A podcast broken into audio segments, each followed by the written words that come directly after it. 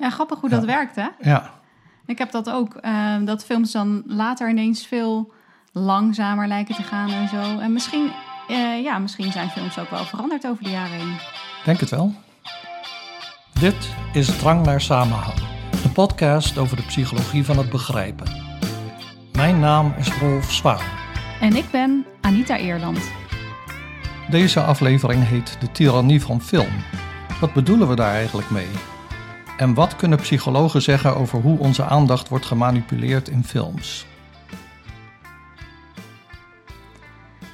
Ja, film is een relatief nieuwe manier om eh, verhalen te vertellen. Het is in ieder geval meer recent dan eh, mondeling verhalen doorgeven of eh, bijvoorbeeld via boeken.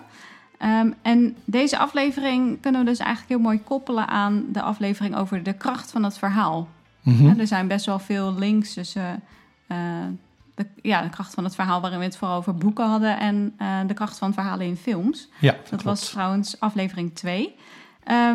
maar we hebben ervoor gekozen om niet de titel De kracht van film te maken of het begrijpen Mhm. van film, maar deze aflevering heet De tirannie van film. Waarom eigenlijk?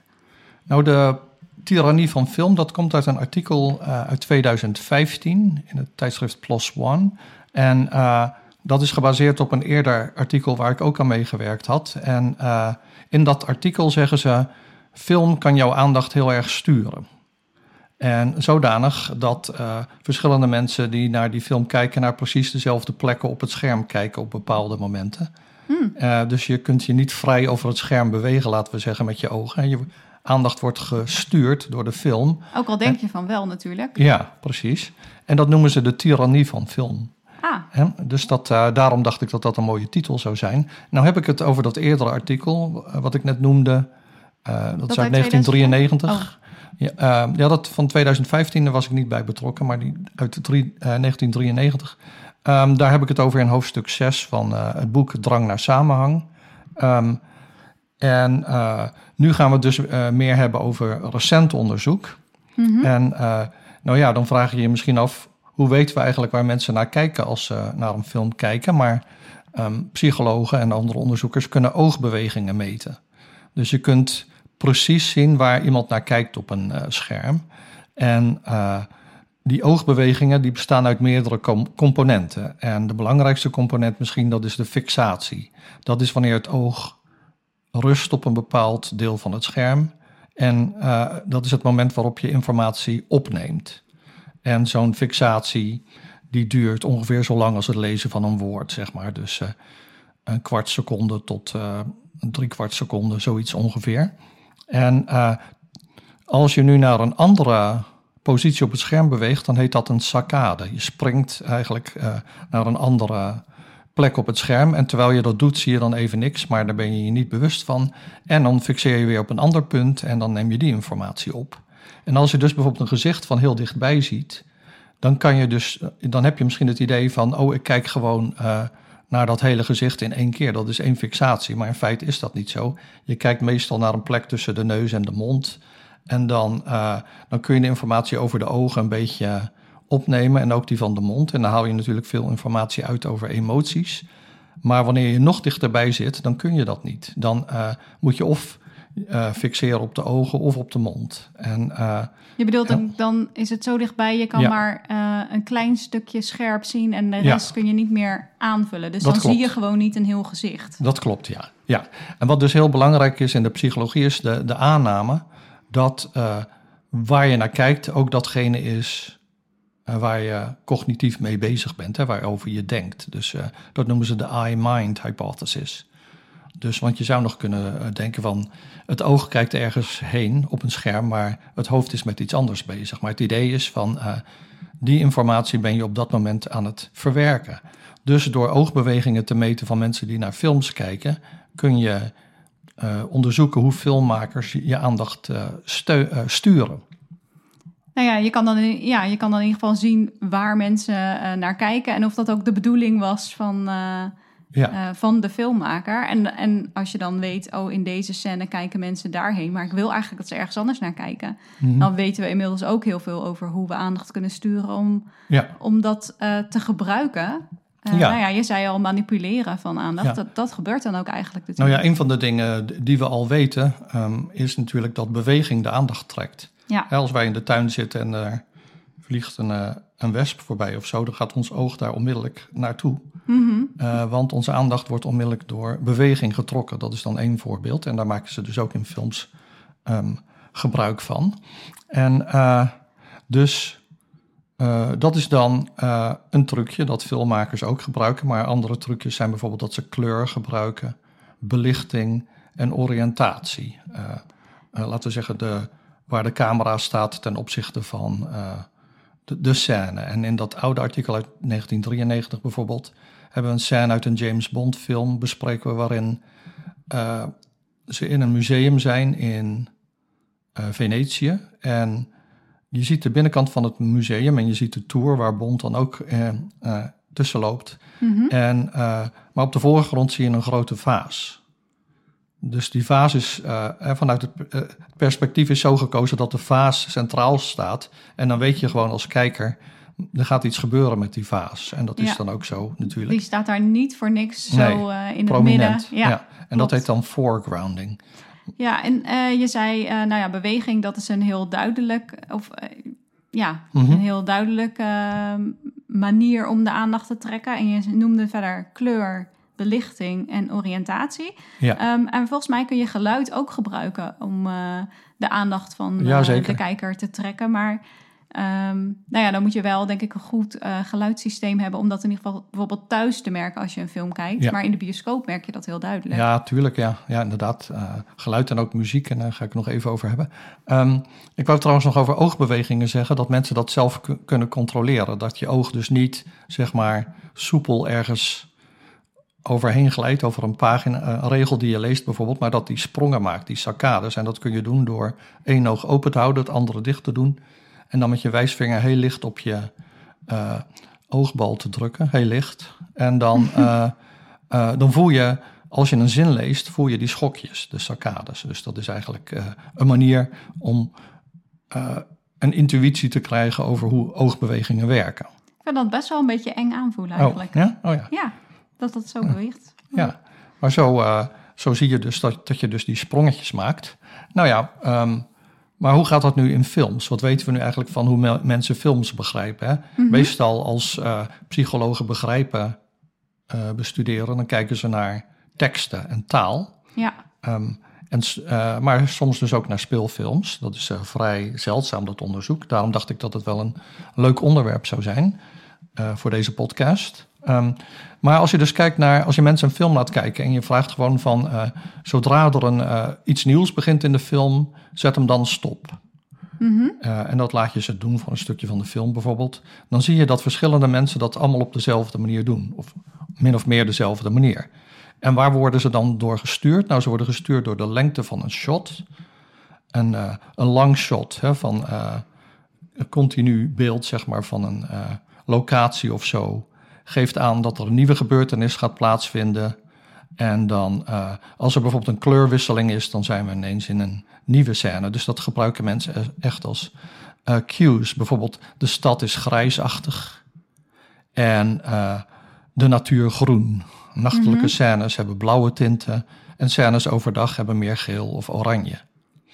Dus op die manier kunnen filmmakers een beetje sturen hoe kijkers het verhaal opdelen in gebeurtenissen. In boeken is dat makkelijker, want dan staat er eh, de volgende dag of eh, eh, een week later, of je hebt hoofdstuk 3 of zo. Maar in een film heb je soms wel dat soort dingen, maar dat is een beetje ouderwets. Dus filmmakers proberen op een meer subtiele manier duidelijk te maken van... hé hey jongens, dit is een nieuwe gebeurtenis. Ah, oké. Ja, dus als je ineens een nieuw personage ziet, dan is het heel duidelijk. En Ja. dan is het iets anders. Maar als je eh, een personage ziet, bijvoorbeeld eh, s s'avonds op een feestje en dan de volgende ochtend, dan kunnen ze iets doen met kleur of zo om duidelijk te maken van. eh, Ja, eh, het is geen continue gebeurtenis, maar we hebben even een stukje tijd ertussenuit gehaald. ja. Ja, zoiets. Ja, discontinuïteit. eh, Ja. En die kun je in verhalen heel makkelijk aangeven... door te zeggen een uur later of zo. Ehm, ja, dus dan... eh, nou ja, maar wa- wat een filmmaker dus... eh, wil doen, behalve dus dat mensen een begrip hebben voor wanneer bepaalde dingen gebeuren, is emotionele betrokkenheid opwerken, opwekken bij het verhaal. Ja. En dat kunnen ze bijvoorbeeld doen door de belichting eh, te variëren. En een, dat doen ze in horrorfilms bijvoorbeeld. Hè. Dan is alles heel donker. Dus net zoals het personage heb jij ook geen idee van wat er echt gebeurt. Maar je hoort wat geluiden. Eh, De Blair Witch Project is een voorbeeld daarvan. Ehm, en het lichtniveau in scènes in populaire eh, films... die correspondeert met de emotionele toon van het verhaal. Dus als eh, het hoofdpersonage in de diepste put zit... Hè, het verst af is van zijn doel, zeg maar... dan is het ook het donkerst in de film. En wanneer het doel be- bereikt is, dan is het weer het lichtst. Dus, eh, ehm, dus het is haast een met- de metafoor is van de donkerste periode van zijn leven, maar dat is dus letterlijk zo in een film. En Dus- dat maakt dan dat we meer mee gaan voelen. Dus Ja. dat we die sombere gevoelens of die, de moeite die de hoofdpersoon heeft of zo, dat we dat ook meer voelen door Ja. de belichting. Ja, ja, inderdaad, daar is ook onderzoek naar gedaan. Dat is toch wel interessant, hè? Dat je dat Ja. zo makkelijk kan sturen, eigenlijk. Ja, ja zeker. En, en dan, eh, nou, iets anders is dan bijvoorbeeld beweging. Eh, wat ik net al zei met de wesp. Eh, maar in, eh, dat heb je natuurlijk in thrillers en zo. en ofwel voorwerpen bewegen, ofwel de camera heb je natuurlijk ook. Ja, en camera- van plotselinge beweging schrik je dan heel erg. Dat Ja. is de, ook heel vaak, vooral Ja. als het dan zo donker is. En van die, Ja. nou ja, horrorfilms kijk ik niet, maar wel soms spannende films. Ja. Dan is het ook zo donker en dan ineens zie je iets bewegen. En dat maakt ook dat je daarvan schrikt, want je kan het niet goed zien. Maar er gebeurt wel iets. Ja, het is donker en je, ziet toch wel een, dat er ergens in een winkel een pop op een plank zit. Ha, En dan gaan ineens de oogjes van de pop open. Ja, nou, dat soort dingen. Dat is heel subtiel, maar het Ja. effect daarvan is zo groot. Ja, ja dat klopt. En eh, nou ja, dus eh, met beweging kun je dus ook e- eh, em, de intensiteit van de waargenomen emotie beïnvloeden als filmmaker. Hoe dan? Nou, do- door waar we het net over hadden. Dat, Eh. die, die, die, die beweging die, die wekt dus eh, eh, arousal op, zeg maar. En nou ja, dan krijg je meer intense beleving van de Mm. emoties. Ja, ja. En ehm, die dingen als eh, ehm, belichting en, en geluid bijvoorbeeld, Ja. die maken ook dat we heel goed kunnen inschatten naar wat voor soort genre we zitten te kijken. Ja, Toen ik dat las, dacht ik, ja, maar als ik een film kies, dan weet ik al van tevoren natuurlijk welk genre ik ga kijken. Maar als je dat niet weet, dan geeft eh, dus de belichting en het geluid eh, heel duidelijk aan, nou ja, Ja. om wat voor soort film het gaat. Kennelijk kunnen wij dat heel goed oppikken, eigenlijk ook als met, eh, met boeken. Ja. je mer- merkt al heel snel wat voor soort genre het is. En dan nou ja, weet je ook wat je kunt gaan verwachten. Want bepaalde genres, ook in films, hebben bepaalde verwachtingspatronen. Ook met betrekking tot licht of beweging of geluid. Ja, nou ik, dat klopt. En je ziet dat trouwens ook bij televisieseries. Hè. Die Zweedse of en Sca- Scandinavische series in het algemeen, die zijn vrij... Die hebben altijd een beetje blauwtinten. Mhm. Eh zien er een beetje somber ja, uit altijd. En eh, zijn ook een beetje sombere mensen. En dan heb je series die in Zuid-Europa spelen, die hebben veel meer kleur. En eh, eh, Ja. ja. dus dat wordt natuurlijk bewust zo gedaan om een bepaalde stemming ook te creëren. En, Ja, en in eh, eh, Zuid-Amerika volgens mij die serie over die eh tequila... eh, oh, dat was in Mexico, ja. Noord-Amerika. Oh ja. ja, ja. Nou, dat, dat was eh, helemaal zo gelig. Ja, ja, Van de mooie warmte kleuren. en eh, de droogte. Ja, ja dat klopt. Eh, dus die, dat. En de Casa de Papel is geloof ik ook eh, die, die serie op eh, Mhm. Netflix. Die heeft dan ook veel kleur, die zich in Spanje afspeelt. Nou, die heeft vooral eh, veel geweld. dat ook. Ehm, even kijken. Nou ja, goed. Dus kleur kan ook gebruik, gebruikt worden om emoties op te wekken. Hè, of een stemming, laten we het zo zeggen. Mhm. Maar dan is eigenlijk nog het belangrijkste, dat zijn de gelaatsuitdrukkingen van de personages. Hè, want de aandacht wordt heel erg getrokken door gezichten. Dus het Daar maakt hebben we het ook over gehad met eh, dat we overal gezichten inzien. Ja. Dat we dat. eh, Ja, pareidolia. ja. Ja. Ja, ja, precies. Dus gezichten, die zijn belangrijk voor ons, want eh, uit gelaatsuitdrukkingen kunnen we vaak iets afleiden over wat de ander wil. mhm. En nou ja, filmmakers die weten dit, dit dus, dat het uitmaakt hoe je dus een gezicht in beeld brengt. En uh, iemand, uh, James Cutting van Cornell University, die heeft een uh, studie gemaakt van talloze films van, laten we zeggen, 1920 tot 2020. En hij heeft dan gekeken naar bepaalde eigenschappen van die films. En een daarvan is hoe worden perso personages in beeld gebracht. En wat hij dan gevonden heeft, is dat in oudere films, daar zie je vaak het personage vanaf de knieën tot, tot uh, zeg maar het ah, hoofd. Alsof hij geen voet heeft. Nou, het, het gaat eigenlijk meer om uh, hoe, hoeveel gezicht ze in beeld brengen. Oh, oh ja, oké. Ja. En dan bij meer recente films zie je het gezicht meer van borsthoogte. Dus dan zie je meer bij details van het gezicht. Je kan dan nog de neus en de mond van de personage in één fixatie zien, zeg maar. Mhm. Ehm, en daardoor ehm, kun je dus makkelijker de emoties afleiden.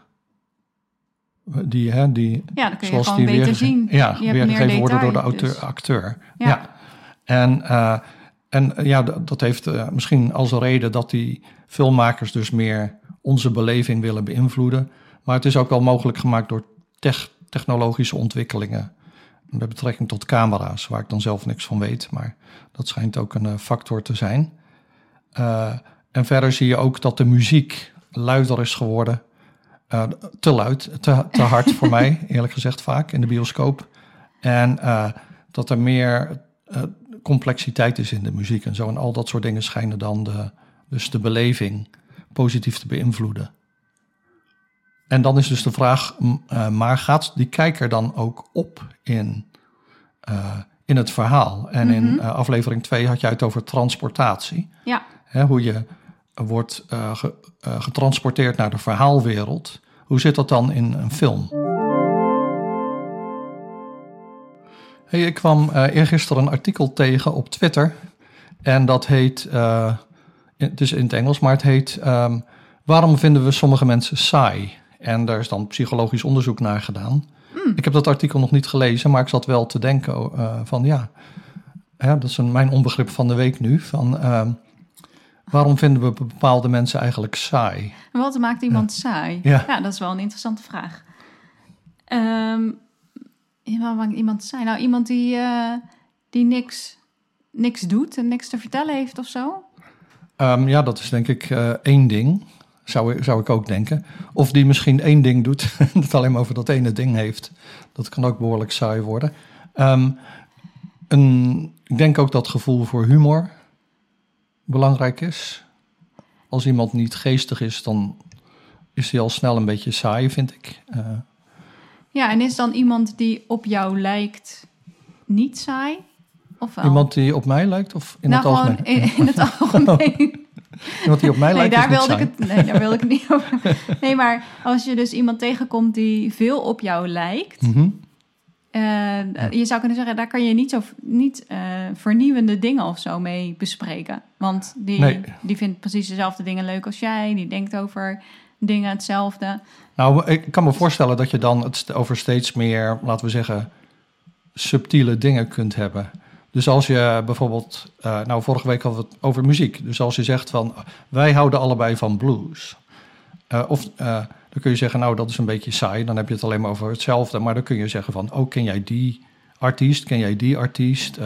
en je kunt in veel meer de detail gaan, dus dat hoeft helemaal niet saai te zijn. de diepte ingaan. En ik kan me ook voorstellen dat als je helemaal geen overlap met iemand hebt, dat dat toch dan niet saai hoeft te zijn. Stel oh, dat lijkt me helemaal niet saai. Want dan, uh, dan iemand met hobby's waar jij nog nooit over na hebt gedacht of zo, dat lijkt me best wel juist interessant. Ja, nou wel moet ik zeggen, dat lijkt me één keer interessant als die persoon het alleen maar de hele tijd over hanggliden heeft of zoiets. Dan uh, haak ik wel af na de twee keer of zo.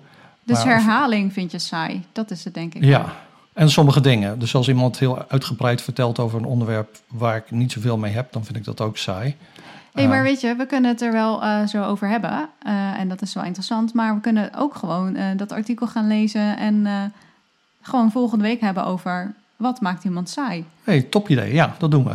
Volgende week over wat maakt sommige mensen, mensen saai. ja, dat moet wel niet saai worden. Oké, nou voor de pauze stelde ik de vraag: uh, hoe zit het nu met transportatie? Ja, en eigenlijk gaat het uh, bij transportatie in een film, hè, dus dat je heel erg opgaat in het verhaal. Uh, ja, een beetje op dezelfde manier als bij um, een boek lezen bijvoorbeeld. Ja. Waar we het dus al eerder over gehad, hebben gehad. Um, en er zijn verschillende um, aspecten die ervoor zorgen dat je op kunt gaan in een film. Uh, nou ja, je hebt narrative engagement. Dus mm -hmm. dat is uh, eigenlijk dat je het fijn vindt om op te gaan in een boek of ja, in dit geval dan in een film. Uh, en dat staat dus los van de inhoud van ja. de film, maar gewoon um, de activiteit zelf. Dus dat je het fijn vindt om een film aan te zetten en even alles achter je te laten en, en daar dan ja. mee bezig te zijn. Um, dus dat is narrative engagement. Dan heb je ook transportation. Dat heb je ook al genoemd. Hè? Dat zat in je ja. vraag. Um, en daarmee wordt bedoeld het gevoel dat je je in de verhaalwereld bevindt. En dat je dat ja. dus ja, fijn vindt. Dus dat je niet meer de hele tijd op je telefoon kijkt of er nog wat gebeurd is in de wereld of zo. Maar dat je echt de echte wereld zeg maar een beetje af kan sluiten. Om volledig op te gaan in um, de filmwereld. Um, dan heb je nog uh, empathie. Mm -hmm. uh, als je meeleeft met de personages, dan zorgt dat er ook voor dat je meer opgaat uh, in een film. als je iets zit te kijken en je voelt totaal geen binding of zo met de, met de, de, ja, de personages in een film, dan is het moeilijk om je daarin te verliezen. Ja. het is moeilijk ja. om mee te leven. dan vind je het misschien ook niet zo interessant of belangrijk wat er met die personages gaat gebeuren. Of ze hun doel gaan bereiken of niet. Of dat het slecht met ze gaat of goed. Dat kan je gewoon niet zoveel schelen. Maar als je wel empathie voelt, nou, dan vergroot dat uh, het opgaan in de film. En dan het laatste aspect eigenlijk dat ervoor kan zorgen dat je opgaat in een film, dat wordt flow genoemd. Mm -hmm. En dat is um, een fijn gevoel dat, dat je krijgt als je een activiteit uitvoert. Mm -hmm waarvoor je intrinsiek gemotiveerd bent en die ook past bij wat je kan. En ja. dat klinkt een beetje vaag misschien, maar het, het gaat er volgens mij om dat je, uh, stel dat je het leuk vindt om een uh, film te kijken, dan ben je hm. intrinsiek gemotiveerd om dat te doen. En die film is ook niet te makkelijk of te moeilijk voor je, mm -hmm. maar dus uh, je hoeft relatief weinig moeite te doen om die film te kunnen volgen en zo. Ja, dan kom je in de flow. En ja. dat uh, ver, verhoogt ook de transportatie. Ah, maar dat, uh, de, ik moet nu denken, dat verwijst ook terug naar aflevering 3 waar we het hadden over puzzelen. Dat we zeiden van problemen oplossen, dat kan leuk zijn, maar dan moeten die problemen niet te moeilijk zijn, niet te veel werkgeheugencapaciteit in beslag nemen. Ja, dan en raak ook niet je te makkelijk zijn. Ja. En dan ja. is het niet meer leuk. Ja, dus dat is met die films ook. Dus sommige films zijn dan te moeilijk en dan kom je er niet in, zeg maar. Ja, ja, en dan kom ik weer met. Ik weet niet of ik dat voorbeeld al eerder heb gegeven uh, in hm. een aflevering, maar wij hebben het er zelf al vaker over gehad. Maar Inception. Ja. Nou ja, ik heb hem één keer gekeken en ik was niet gemotiveerd om het nog een keer te proberen. Maar ik ging echt die bioscoop uit met het idee: ja, waar heb ik nou naar zitten kijken? Ja, ja. ja dat uh, had ik ook wel een beetje inderdaad. Komt ook omdat je kunt het intellectueel wel aan als je je er uh, toe zet. Maar je gaat niet naar de film om je ergens toe te zetten. Tenminste, nee. ik niet. Nee, ik wil dat, dan gewoon uh, ja. lekker lui onderuit met een grote ja. bak popcorn en een beetje ja. vermaakt worden. Maar ik, ik heb geen zin om super veel moeite te doen nee. om dan die film te begrijpen. Nee, dat dus... heb ik inderdaad ook hoor. Omdat ik dan denk, die moeite stop ik in mijn werk en nog een paar dingen. Maar uh, verder wil ik dan niet al te hard hoeven nadenken als, ik, als de bedoeling is dat ik me ontspan. Ja. Ik vind dan puzzels wel leuk om te doen moeilijkere puzzels. Maar als ze dan te moeilijk zijn, dan denk ik, ja, dat kan ik wel. Maar dan kost het me veel meer tijd en daar heb ik ook geen zin in. Nee, Moet dan kom je niet ja. lekker in de flow. Nee, precies. Um, nou ja, dus ik had het uh, eerder over gezichten. Hè, dat die zo belangrijk zijn, want daaruit lezen we af wat de emoties van personen zijn. En die emoties zijn gerelateerd aan hun doelen. Hè, je kijkt blij als je doel bereikt is en gefrustreerd als het niet bereikt is enzovoort. Mm -hmm. uh, en dat helpt denk ik ook bij het uh, voelen van empathie. Ja, ja. Dat je zeker. gezichtsuitdrukkingen goed kan. Dus in, ja. die zin verhoogt dat dan ook weer de, het opgaan in, in de film. Ja, en wat dan een heel belangrijk fenomeen is in films, en ik had daar nooit over nagedacht, dat zijn wat ze noemen reactieshots. Dus dat is dat, uh, bijvoorbeeld, jij zegt wat en ik kijk bedenkelijk of zo. Of ik kijk, nou ja, ik geef maar een voorbeeld. Hè. Of jij zegt wat. Dat gebeurt nooit. En ik kijk uh, bezorgd. Uh -huh. En dan weet je niet precies waar ik bezorgd om ben, misschien. En ik zeg daarna ook niks meer in die scène. Hè? Dus als ik dan dat personage ben, dan zie je de gezichtsuitdrukking. En dan is er een nieuwe scène. Maar dan zit dus de kijker met het idee van... wat is er aan de hand? Waarom is die persoon bezorgd? En uh, mm. toen ik daarover na zat te denken, toen dacht ik... ja, dat komt inderdaad in alle films voor. En uh, ik weet al, Star Trek, weet je, Captain Picard... en die keek altijd aan het einde van een scène bezorgd. En... Uh, dat was nou, bijna elke scène. En uh, je hebt dus die reactieshots in, in allerlei films. Maar nu kunnen ze dus, hè, de laatste jaren zijn dus de, de mensen groter in beeld. En kun je dus nog meer van die emotie opnemen. Nou is een, shot is tussen de 2 en 8 seconden. En er zitten er dus heel veel in een film, hè, tussen de 8 en 15.000. Maar uh, het reactieshot is misschien wel het belangrijkste shot voor uh, het opwekken van, van dus die, die transportatie en dat medeleven. En die reactieshots die waren er al in de stomme film. Als je nadenkt nu, dan denk je ja, inderdaad, in Charlie Chaplin of zo, daar, daar zit dat ook. Het is toch ook, je had het eerder over foregrounding, hè, met die vaas, dat je ja. die in beeld ziet en dan weet je gewoon, oké, die is zo prominent in beeld gebracht, daar gaat nog iets mee gebeuren. Die staat ja. daar niet voor de lol. Nee. Maar met zo'n reactieshot zit ik ook te denken, dat, dat helpt ook de kijker een beetje um, voorspellen misschien wat er gaat gebeuren. Dus als iemand bezorgd kijkt, dan denk je, oh jee, er gaan problemen komen of zo. Ja.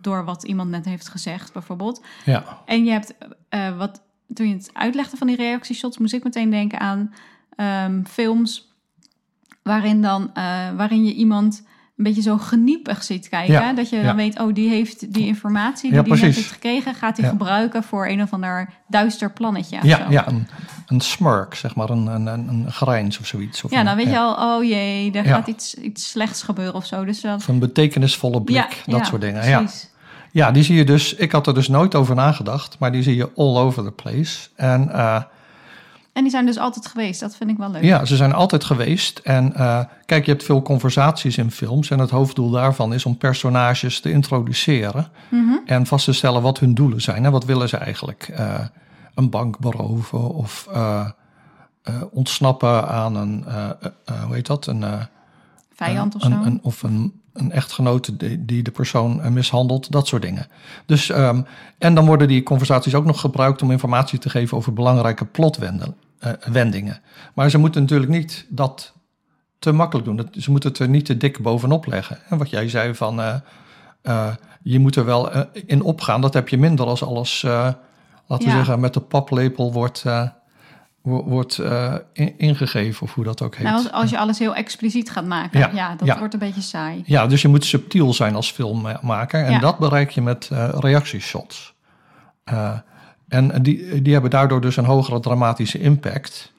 Ehm, want door openlijke reacties achter te houden, je ziet alleen maar die veelbetekenende Mhm. blik of zo, verleiden ze je, die filmmakers, om meer betrokken te zijn bij het verhaal en bij de personages.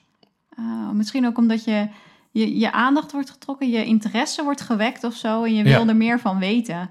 Ja, Eh, zonder, dus als je het expliciet maakt, wordt het te makkelijk. Kom je dus ook niet in die flow. En als het te moeilijk is, ook Ja. niet. Daar hebben we het net over gehad. Dus misschien is het precies de juiste, Ja. het juiste niveau om, om ook die flow te bewerkstelligen. Ja, ja, dat zou goed kunnen. En eh, nou ja, wat je dan ziet is dat, dus dat, dat ze dus die reactieshots, ehm, of die komen altijd voor eh, op een manier dat bijvoorbeeld het enige personage dat op dat moment niet spreekt en dat dus focaal is, hè, dat eh, Mhm. laten we zeggen centraal staat, daarvan kun je dan de gedachten lezen als het ware tot op zekere hoogte.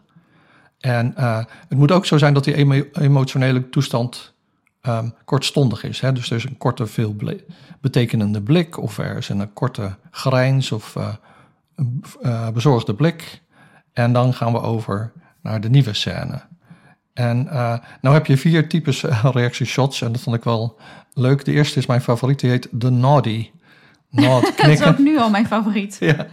En ehm, dat, is, uh, dat, die, dat zie je eigenlijk niet in films, maar meer in interviews. Weet je wel, dan uh, vertelt, uh, weet ik veel, koningin Maxima iets of nou ja, iemand anders die geïnterviewd wordt. En de interviewer wil lijken dat zij of hij heel erg opgaat in wat die ander zegt. En dan knikken ze zo. En dan zie je dus een beeld van de, van de interviewer die knikt. En dat is ook een, dat is de noddy. Maar die heb je dus niet zoveel in films. In films heb je meer dingen zoals uh, wat ze noemen de commentary reaction shot. En dat is wanneer iemand wat zegt en de ander minachtend kijkt of zo. Ja, dat is eigenlijk ook het voorbeeld wat je gaf toen je het uh, uitlegde, ja. wat een reactieshot is. Ja, ja. en uh, nou ja, dan heb je nog een open reaction shot. Dat is als je dus wel heel duidelijk zo de emotie ziet. Maar dan heb je dus ook de cryptic, het cryptische reactieshot. En dat is dan bijvoorbeeld een veelbetekenende blik of zo. Waar bijvoorbeeld één personage een ander aankijkt. En dan denk je van, oh ja, die twee spannen samen of zoiets. Dan kan je ook een beetje de spanning voelen soms. Ja, klopt. Dat is wel, uh, um, nou ja, interessant. Want ik heb daar, nou ja, het is een heel herkenbaar shot. Maar nu mhm. weten we ook hoe die heet en, uh, en wat de functie daarvan is. Nu zei ik al aan het begin ja, dat film eigenlijk een relatief nieuwe manier is om verhalen te vertellen. Um, en uh, ondanks dat dus film uh, een minder lange geschiedenis heeft dan uh, verhalen vertellen rond kampvuurtje, bij wijze van spreken, heeft film zich wel heel erg ontwikkeld over de jaren heen. -huh. dus de films die we nu in de bioscoop zien, of die we thuis kunnen streamen, die zijn op een aantal punten heel anders dan de films van vroeger. Ja. En een paar verschillen heb jij al genoemd. we hebben het ook gehad over, over overeenkomsten, dus dat die reaction shots eigenlijk altijd in films hebben gezeten. Dus dat is dan een punt waarop films eigenlijk nauwelijks zijn veranderd. Um, maar dat artikel dat jij eerder noemde van mm -hmm. Cutting. Ja. Over de onderzoek van, ik geloof dat zij 210 films hebben bekeken. van rond 1910, geloof ik, tot 2015. Zoiets, uit ja. mijn hoofd. Nou ja, zoiets. Ze hebben best wel een brede range ja. genomen. En ze hebben inderdaad gekeken hoe zijn die films nu veranderd over de, de jaren heen. Mm -hmm.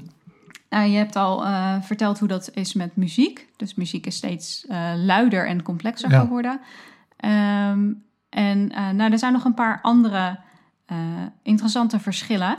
Maar wat ook wel leuk is, is de, de duur van films is niet veranderd over de jaren nee. heen. Dus dat is een relatief stabiele factor. En ook de structuur van films is over de jaren heen nauwelijks veranderd. Dus je hebt altijd eerst een, ja, een opzet, dat is logisch. Je moet uh, de setting introduceren, de personages introduceren en het doel waar het om ja. gaat in de film. Dan heb je altijd een complicatie. Het moment, ik weet niet of dat ooit de aflevering heeft gehad, maar het Disney-moment waarop alles ja. misgaat. plannen en doelen vallen in duigen. Ehm, ja, alles lijkt mis te gaan. Dan heb je de ontwikkeling. Um, dat is uh, ja, waarin het verhaal eigenlijk verbreed wordt. Dus er komt bijvoorbeeld een nieuw uh, perspectief of um, er komen verschillende verhaallijnen, elk met een eigen hoofdpersoon. Hmm. En ja, daarna krijg je de climax, waarin de hoofdfiguur obstakels tegengaat, waardoor hij of zij eerder zijn doel niet had kunnen bereiken.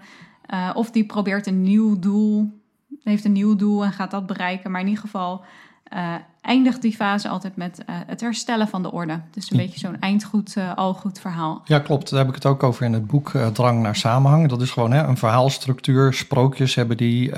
veel verhalen ook die wij elkaar vertellen over alledaagse situaties. Dan is er ook zoiets van. ja, ik wilde naar Amsterdam, maar, maar de treinen gingen niet. Want je ja. zegt niet, ik wilde naar Amsterdam en, en ik stapte in de trein en toen was ik in Amsterdam. je vertelt het alleen als het, uh, je doel niet onmiddellijk bereikt werd en je moest iets anders doen. Ja, dus ik kon niet klopt. via Utrecht naar Amsterdam. Dus ik moest via Rotterdam of Den Haag of ik ging met de bus of wat dan ook. Of ik ging niet. Of ik ging niet. Ja. Ja, dat is dan niet zo'n interessante film. maar, maar, maar goed. Ken je de film van die man die met de trein Amsterdam Je moest ging? eigenlijk de ring, in, de ring in de vulkaan gooien om hem te zorgen dat Sauron niet aan de macht kwam. Maar uh, we zagen er vanaf. En, ja. ja, we bleven lekker in uh, de, de gauw. Ja. De gauw, ja. ja de Shire. Ja. Oké, okay, dus die structuur is niet veranderd. wat wel veranderd is, is um, het tempo van de film. Ja. En ik denk dat dat ook eh, iets is wa- waarvan, je denk- waarvan je meteen aanvoelt, ja, dat, dat klopt. Eh, alles gaat nu veel sneller.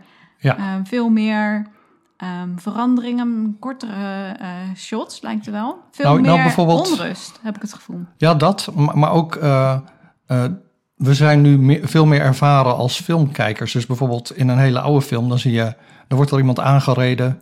Ehm, nou ja, dan belt iemand op een telefoon, weet je wel, aan zo'n aan de weg. Mhm.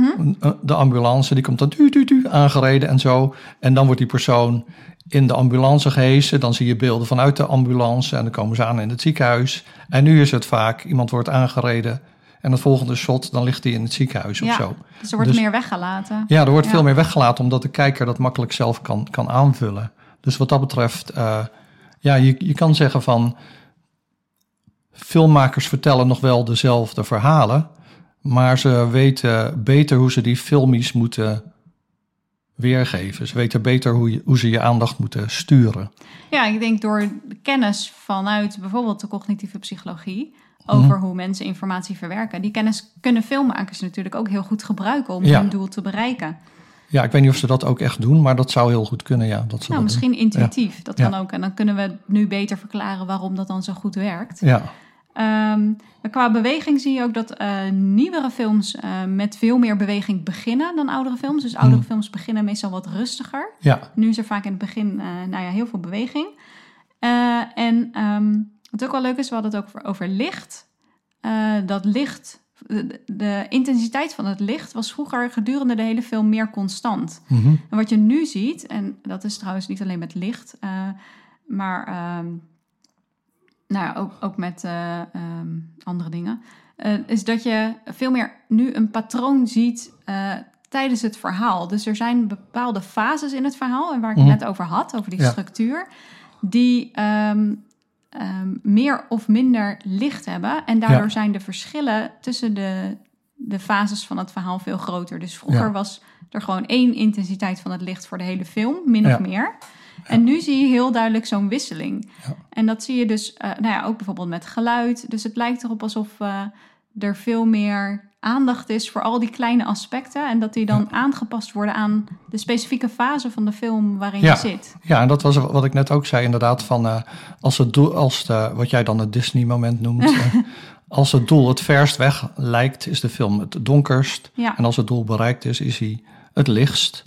En ja, ik denk wel dat, eh, dat je dus dat eh, patroon ziet. En eh, wat je zei van de lengte van de shots, dat klopt ook. Ik moet nu denken aan de film Death in Venice, gebaseerd op een verhaal van Thomas Mann. En ik heb hem ja, echt heel lang geleden gezien. Maar volgens mij was het eerste shot, daar werd ik helemaal onrustig van. Want dat was heel lang dat je alleen maar een strand zag. En je Misschien dacht, wanneer ik- gaat het nou beginnen of zo? Ja, misschien heb ik het verkeerd hoor. Maar zo herinner ik me dat. Een ontzettend lang shot van een strand. En als ik het nu zou zien, zou ik dat waarschijnlijk helemaal eh, vinden. Ehm, Dat denk ik ook, want je, je went toch een beetje aan, eh, aan die veranderingen. En dan Ja. word je wat minder tolerant voor eh, als het Ja. dan langzamer gaat en zo. Ja, ja, dat klopt. En nou ja, dat is trouwens ook bij geschreven teksten zo, moet ik nu denken. Want ehm, toen mijn dochter Isabel klein was, toen wilde ik aan haar de chameleon gaan voorlezen. Want dat vond ik zelf dan wel leuk als kind. Maar ja, dan lees je voor en ze werd helemaal onrustig en er gebeurde ook niets. Ik bedoel, ja, ze stapte in een boot en ze gingen varen. En op pagina drie hadden ze dan eh, Gerben, de knecht, gezien in een weiland. En daar zwaaiden ze naar. Dat was volgens mij de Dat enige- was het. en dat was de enige gebeurtenis op de eerste drie pagina's. En eh, ja, dat, dat is nu wel anders, met, dus ook met geschreven verhalen. hè. Dus we willen niet zeggen dat alleen maar films veranderd zijn door de tijd heen. Dat geldt ook wel voor geschreven verhalen. Maar in film heb je dus allerlei technieken tot je beschikking om de aandacht van de kijker te sturen. En daar hebben we er nu eh, een aantal van eh, besproken. En het is een eh, onderzoeksgebied binnen de psychologie wat vr- vrij klein is. Maar wat toch wel vrij interessante resultaten oplevert, vind ik. Ja, ik vond het leuk. Vond je dit een leuke aflevering? Abonneer je dan. Op Twitter en Instagram zijn wij te vinden als Drangkast. Je kunt ons ook mailen via drangkast.gmail.com. Een beoordeling met 5 sterren helpt nieuwe luisteraars onze podcast te vinden. Behoefte aan meer drang naar samenhang? Ga dan naar de boekwinkel of bestel het boek online via www.boompsychologie.nl slash drang naar samenhang. De hoofdstukken die aansluiten bij deze aflevering vind je in de show notes. Tot de volgende drang. Drang naar samenhang is een podcast van Rolf Zwaan en Anita Eerland. Montage door Rolf Zwaan. Muziek geschreven en gespeeld door Rolf Zwaan.